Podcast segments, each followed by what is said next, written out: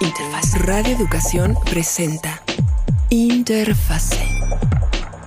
Conecta tu mundo.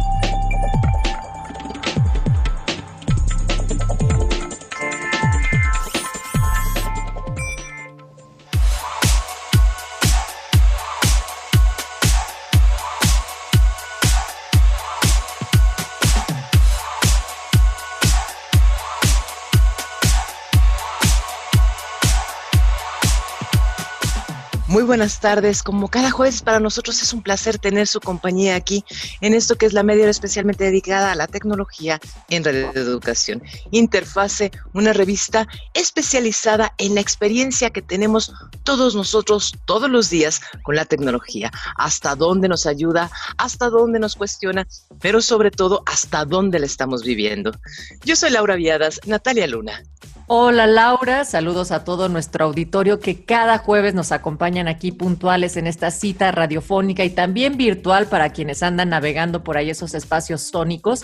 Y nos da mucho gusto que en esta ocasión estaremos abordando los temas de actualidad, de interés con las noticias más recientes relativas a tecnología. Esto siempre de la mano de nuestros dos expertos en cabina virtual, que es el maestro Felipe Barús y también el maestro Ángel Buendía. ¿Cómo están? Hola Nat, hola Laura, hola Ángel, un saludo a nuestro auditorio con el gusto de todos los jueves para hablar de tecnología. Natalia, Laura, Felipe, muy buenas tardes, un saludo a todo nuestro público en cualquier rincón de Internet en donde esté. Y en esos rincones es desde donde queremos que ustedes nos escriban, que nos pongan dudas que surjan a través de las temáticas que hoy vamos a platicar y también si hay alguna consideración para un tema de, manera pues muy importante que ustedes consideren relativo a nuestros previos eh, programas. También nos pueden escuchar en el podcast que está en el sitio de Radio Educación y pueden contactarse con nosotros a través de nuestras redes si nos buscan como 1060 Interfase. ¿Con qué primer noticia ustedes dirían que se ha sacudido esta semana del mundo tecnológico? Pues hay varias cosas que vale la pena comentar. Eh, una de ellas, una de las más eh, pues, notorias, sobre todo para el público, es que Facebook anunció que Instagram y Messenger se fusionan. Así que ya va a poder responder todos sus mensajes directos de Instagram directamente en Messenger sin tener que abrir otra cosa. Y esto también significa que no va a necesitar una página de, o una perfil, un perfil de Facebook para poder utilizar Messenger. Así que esto simplifica mucho la comunicación. De nuevo, esto es nada más para esos mensajes privados, los famosos mensajes directos, inbox, llámele como quiera. Además, se anunciaron que eh, hay cosas cosméticas muy entretenidas, ya va uno a poder hacer eh, stickers con selfies, o sea, va a poder ser uno su propio sticker va a poder cambiar los colores, se va a poder responder mejor, el flujo de las conversaciones se agilizó un poquito, va a haber mensajes efímeros también, que nada más van a durar unas cuantas horas. El proverbial, este mensaje se autodestruirá 10 segundos después de que usted lo lea, ya es un hecho también, que es un detalle, eh, pues mono. Eh, también mensajes, efectos en los mensajes animados, vaya, varias cosas. Pero la verdad es que esta integración de sistemas de mensajería es algo que estaba pendiente desde hace mucho rato y pues sí, para los usuarios nos simplifica un poquito el hacer las cosas, en el sentido de ya no tener que estar este, desfilando por varias aplicaciones. Yo que utilizo estas aplicaciones llama mi atención dos cosas. Eh, primero, que también esta cualidad de que se destruye el mensaje después de un tiempo es algo que tienes en Snapchat. Entonces, digamos que eso también se, se, trae para estas plataformas. Luego, la pregunta sería, Em, ¿de qué manera entonces estarían colocadas las dos pestañas en una misma barra? O también explicar el por qué eh, para Messenger ya no se va a necesitar que tengas una cuenta de Facebook activa. Ah, eh, de hecho, se van a ver así como dos eh, barras. Básicamente te va a decir claramente cuándo un mensaje es de Messenger y cuándo es un mensaje de Instagram. No es que estén todos mezclados, ahora sí que están juntos, pero no revueltos. Claramente está indicado cuando estás trabajando en Messenger y cuando estás trabajando en Instagram. ¿okay? Y eh, la otra pregunta que, recuérdame que era la otra cosa que dijiste, Natalia. Con respecto al por qué no necesitas tener ah, ya una cuenta de Facebook Master. Porque eh, Instagram como ya está integrado dentro de Messenger, a través de ese vas a poder firmarte. Ya no vas a necesitar una cuenta de Facebook, con que tengas una cuenta de Instagram, ya vas a poder levantar Messenger porque eso es lo que va a validar tu identidad. Así que por ese lado, ese pues es un pequeño detalle también, pero pues aporta. Es, de nuevo, esa consolidación de servicios de mensajería instantánea que está haciendo Facebook. Hay que recordar que ellos tienen ah, al menos dos de los más importantes, por no decir tres, Messenger, eh, WhatsApp y los directos de Instagram, que quizá, no funcionen necesariamente como un servicio de mensajería separado, pero ciertamente son bastante usados. WhatsApp todavía no entra a este cóctel por el momento, pero yo no esperaría que se tardara pues, demasiado en empezar hacer algo así. De nuevo, esto ya estaba prometido, es simplemente una ejecución que se había tomado su tiempo y que ahora ya se hace pública.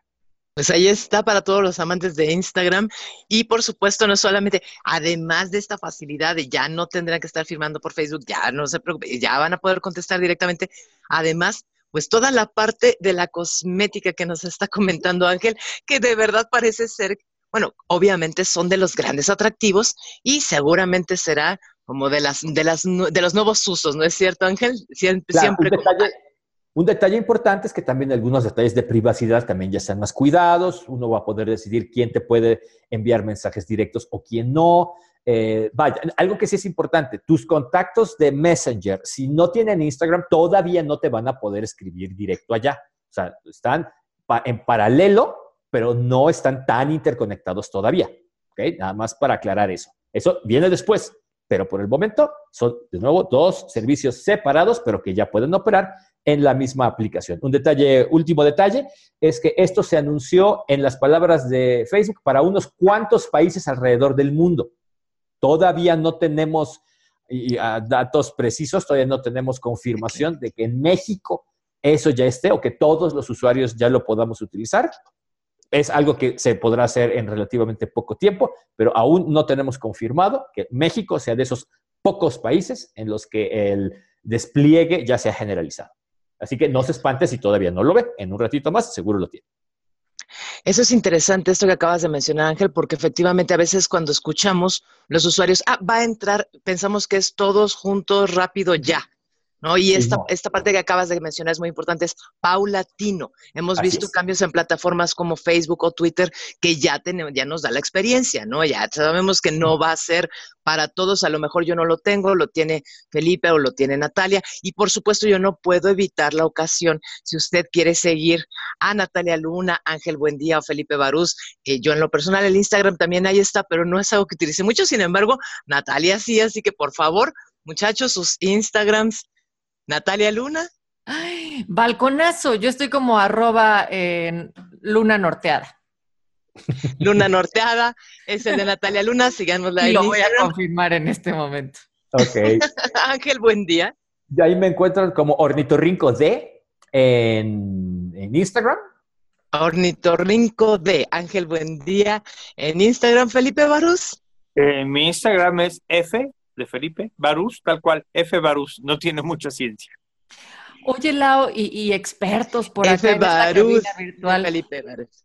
¿Por qué siempre eh, nos va llegando tarde este tipo de iniciativas y México es de los países que más usuarios activos también tienen en estas redes? O sea, ¿qué onda? De hecho, no, ¿eh? México es de los primeros países para muchas cosas. Este simplemente no es eh, del, vamos, porque Facebook no lo dijo sea, no fue explícito, no sabemos quiénes sí ni quiénes no. Pero la verdad es que México corre con suerte y por lo mismo que estamos a punto de decir, es de los mercados más grandes y por lo menos en temas comerciales me consta que México siempre es de las primeras plataformas en las que se lanzan muchas cosas o de las segundas, cuando mucho. Así que, pues ahora sí que el volumen de usuarios tenía que servir de algo.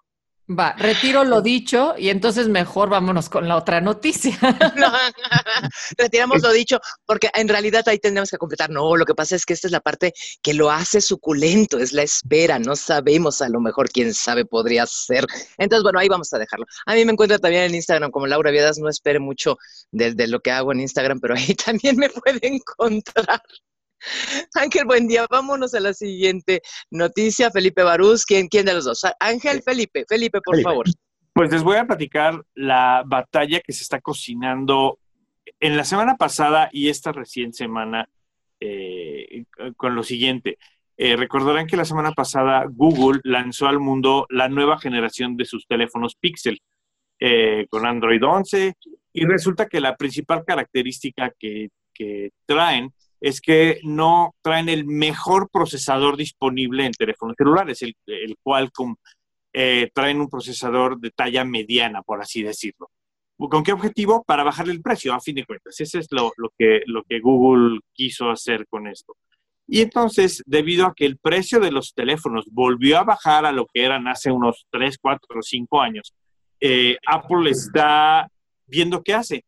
Y hay una, un plan, eh, según se rumora, para la, nueva, la siguiente generación de iPhone, el iPhone 12, donde también van a competir con precios bastante bajos. ¿Qué quiere decir bajos? Bueno, estamos hablando de teléfonos que cuestan entre 600 y 700 dólares como precio de entrada, lo cual pues parece ser bastante decente, bastante adecuado, no tan costoso como lo que había venido sucediendo en los últimos uno o dos años, donde los teléfonos ya estaban en el rango de los mil dólares por unidad hacia arriba, lo cual ya sonaba francamente indecente, muy, muy agresivo, muy caro y obviamente no accesible para, para todo el mundo.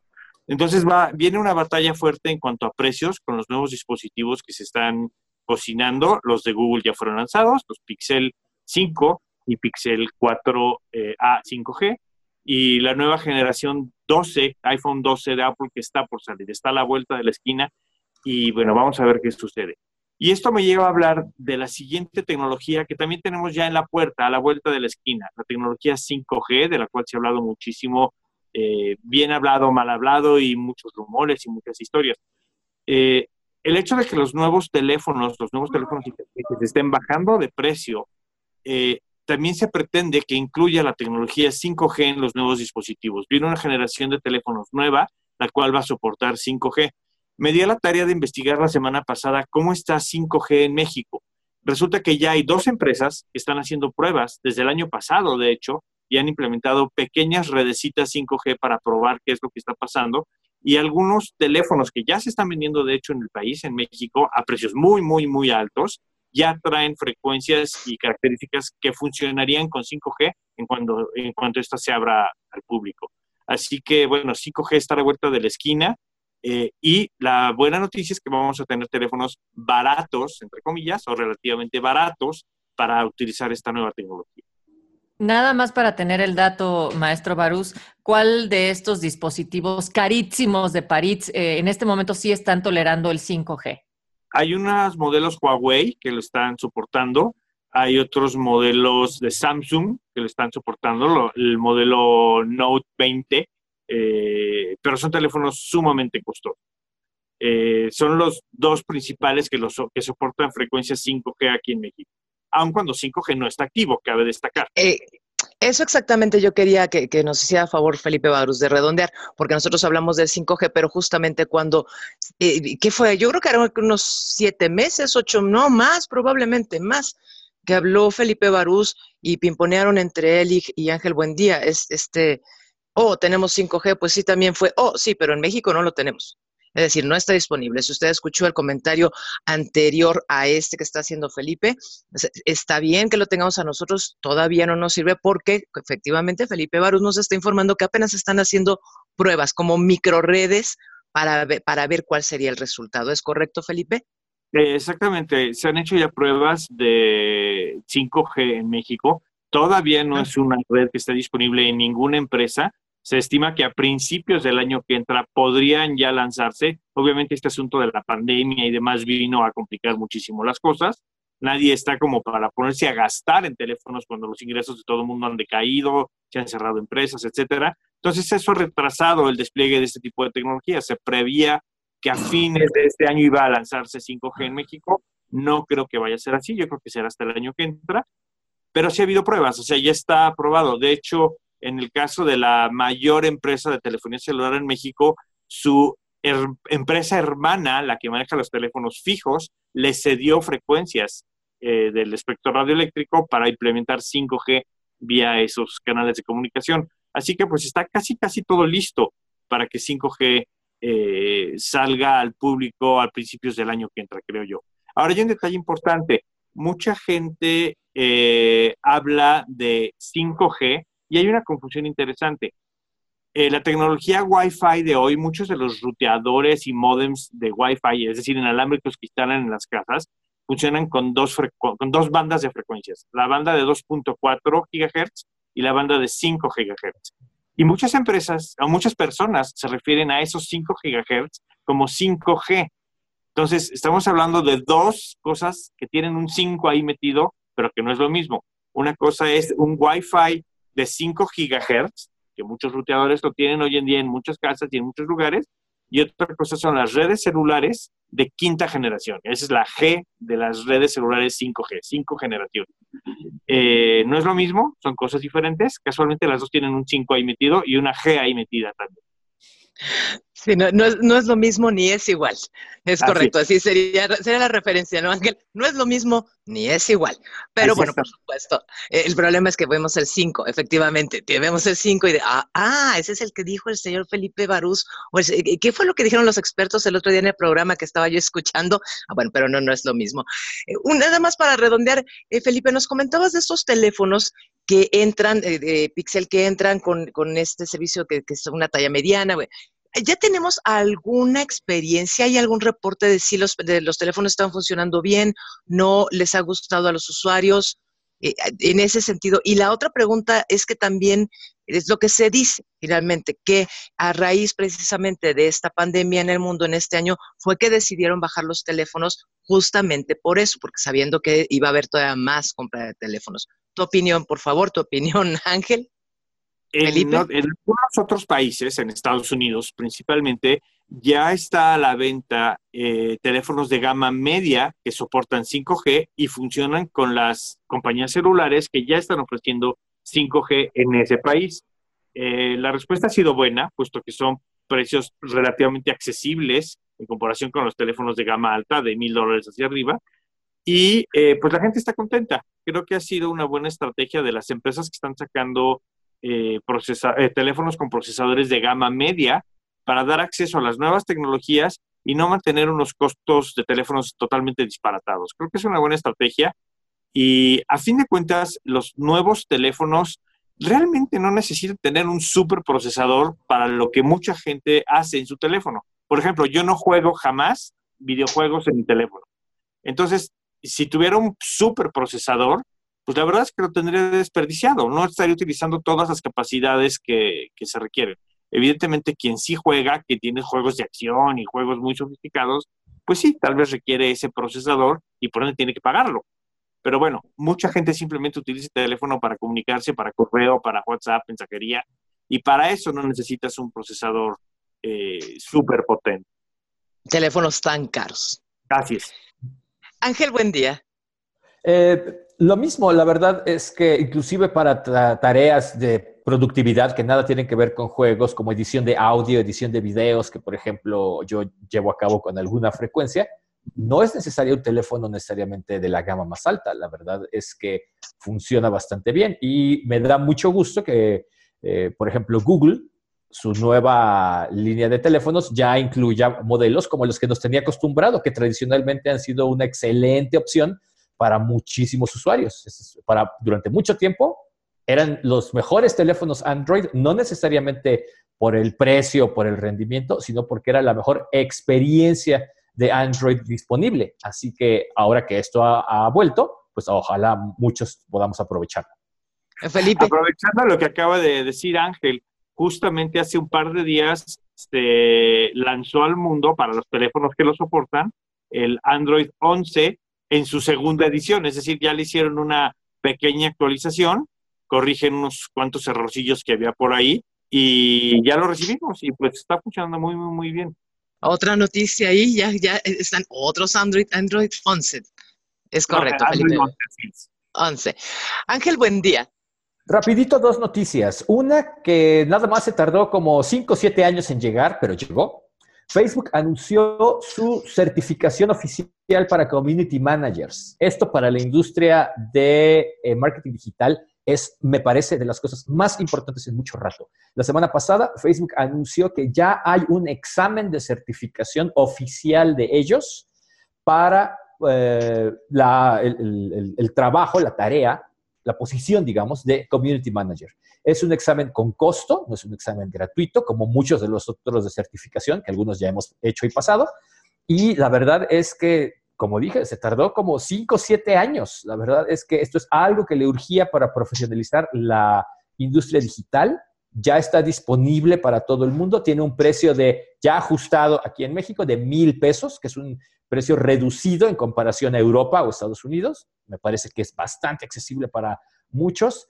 Y yo esperaría que pronto agencias eh, y, eh, trabajadores independientes, freelancers, pues ya empezaran a poner esto en su currículum, porque la verdad es algo que viene muy, muy bien. Viene por el momento únicamente en inglés el examen, pero no es de... Eh, aparte de que la verdad es que el inglés es indispensable, no tardará mucho también en poder eh, presentarse en español. Así sucedió con las otras certificaciones. Así que esto para muchos de nosotros es una noticia muy, muy buena. Esperemos que esto signifique a un mayor grado de profesionalización en la industria digital. Y por otro lado, nada más, eh, muy bajito, muy por debajo del agua, eh, Facebook publicó un documento que responde a la fuente más inesperada el documental de Netflix de The Social Dilemma, que probablemente hayan visto. Pues Facebook publicó un documento oficial que dice que en dónde se equivoca este documental. Que, debo decir, no es exactamente favorito de muchos de nosotros. Hay una serie tremenda de inconsistencias y una tremenda dosis de sensacionalismo. De hecho, Netflix es culpable por partida doble de exactamente lo que intenta denunciar en su documental, pero lo curioso es que Facebook presenta una serie de observaciones, una serie de indicaciones, en donde dicen, mira, esta parte quizá no sea la más correcta. Nunca había sucedido esto con ningún otro documental, así que supongo que los productores del documental estarán felices porque ahora sí que hasta Facebook les hizo caso. Eh, perdón, pero Natalia, ¿tú ya viste ese documental? Yo empecé a verlo y ahí es donde me quiero detener un, momentito, Laura, para que nos des eh, la reseña muy breve, Ángel, y por qué está causando tal dilema. O sea, lo que sí entendí es que precisamente va explicando el cómo todas las redes sociales pues son macabras y tienen ahí una intención de pues de, manipular marionetas, ¿no?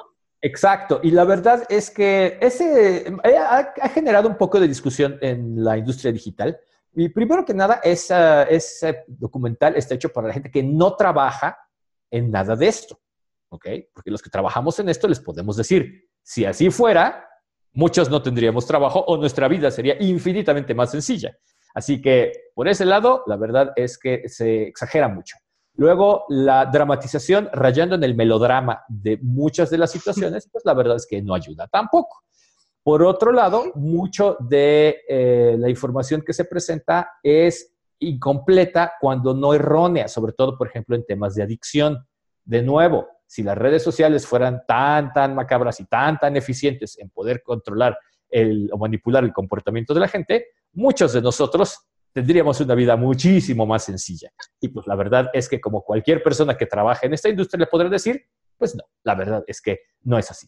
Así que, y por otro lado, Netflix hace exactamente lo mismo que todas las compañías que menciona ahí.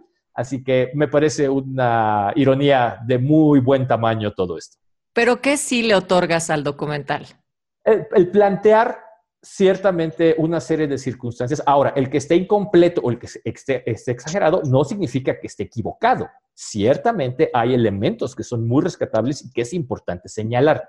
Pero el principal error, en mi opinión, de ese documental es que quizá exagera demasiado en vez de presentar las cosas en, una, en un tono muchísimo menos escandaloso, lo cual evita que realmente planteemos soluciones. Ahora sí que nos ocupemos y realmente lo único que hace es preocupar, no ocuparse exagera demasiado, ya debería ser algo que nos tendría que preocupar si recordamos que los dos son superlativos y no deberían de estar juntos jamás. No. Eh, exagerar demasiado es algo que nunca debería.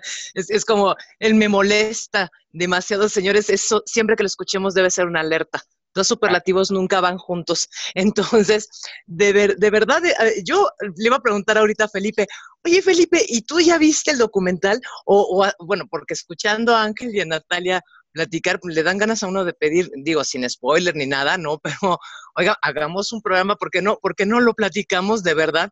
¿Vale la pena o no? Porque además no es la primera vez. Yo ahorita escuchándolos recordaba cuando se empezaron a hacer los documentales con respecto al, eh, justamente que tenían que ver también con una mezcla entre Facebook y el seguimiento que se podía dar entre cámara y cámara, y como eh, que además es viejísimo porque fue un experimento de los años 70, ¿no? Y también se creció hasta convertirse, bueno, se anunciaba, es que aquella pareja que quiso hacer un reality, bueno, casi se matan a la cámara, ¿se acuerdan, Ángel? ¿Te acuerdas, Felipe? O, no recuerdan ahí vagamente que, bueno, ahora era hasta en blanco y negro, yo me acuerdo que, pero que en su momento se convirtió en aquel, eh, eh, vaya, se satanizó por completo algo que en realidad se iba a convertir en un, en un, hoy por hoy. Entonces, yo no sé si valdrá la pena como revisarlo en, en, ese sentido, como desgajarlo otra vez sin spoiler o con spoiler, como usted guste. Porque a mí esta parte de la avanzada de le voy a contar cómo es, usted se lo imagina de otra manera. Entonces, podríamos pedírselos, Felipe, podríamos pensarlo, ¿verdad? Que nos, que nos platiquen lo que vio Natalia y lo que la conclusión a la que ha llegado Ángel. Natalia. Como bien dices, pero esto será para otro programa. Por lo tanto, lo importante también de esta noticia es ver que la respuesta no solamente se está quedando en un diálogo interno, sino que hay ya planteamientos, pronunciamientos que todas las otras personas que vemos este documental podemos tener acceso a ellas y entonces también abrir la discusión con más fundamentos, más allá de los opinacionismos, ¿no? Que podrían surgir ahí. Pero bueno, pues estamos ya por cerrar este programa, Laura, eh, con qué nos despedimos cada uno de nuestros másters especialistas de interfase? Yo nada más quería platicarles también tecnología que nos espera eh, fines de este año, próximo año, se están haciendo pruebas con los satélites Starlink del señor Elon Musk, el mismo de Tesla, y están haciendo pruebas donde hay una velocidad de 100 megabits directo a casa desde los satélites que están lanzando al por mayor. Entonces, esto es algo que acaban de hacer las pruebas Suena muy interesante y ya les platicaremos qué tal funciona. A ver si conseguimos hacer unas pruebas con ella. Para transmitir, dices tú, Felipe. Transmitir y recibir internet. Sí, sí, por favor, por favor. Bueno, como bien acaba de señalar Natalia, ya son los últimos momentos del programa del día de hoy. Me parece que el del día de hoy fueron unas noticias muy interesantes. Nos podemos quedar, me parece que en tanto al desarrollo de educación y aprendizaje, la certificación que, eh, que bueno, como bien decía Ángel, después de casi siete años llega en Facebook es muy importante, es una oportunidad de educación, es una oportunidad de desarrollo eh, laboral para, para, con el conocimiento y este uso que damos de la tecnología. Como cada jueves ha sido muy interesante compartir con Ángel Buendía y con Felipe Barús otra nueva parte de la experiencia. Ángel Buendía. Muchísimas gracias y nos vemos la próxima semana. Felipe Barús. Un gusto que nos escuchen y lo volvemos a hacer el próximo jueves. Natalia Luna. Recordarle a nuestro auditorio que busquen los programas anteriores, nos encuentran tanto en Facebook, pero también están actualizándose continuamente los podcasts que encuentran en www.radioeducacion.edu.mx. Hasta luego. Hasta luego, muchísimas gracias y recuerde, aquí estamos y en las redes estamos siempre. Nos encontramos la próxima semana, por lo menos en la próxima emisión de esto que es Interfase, la revista de tecnología, aquí en Radio Educación.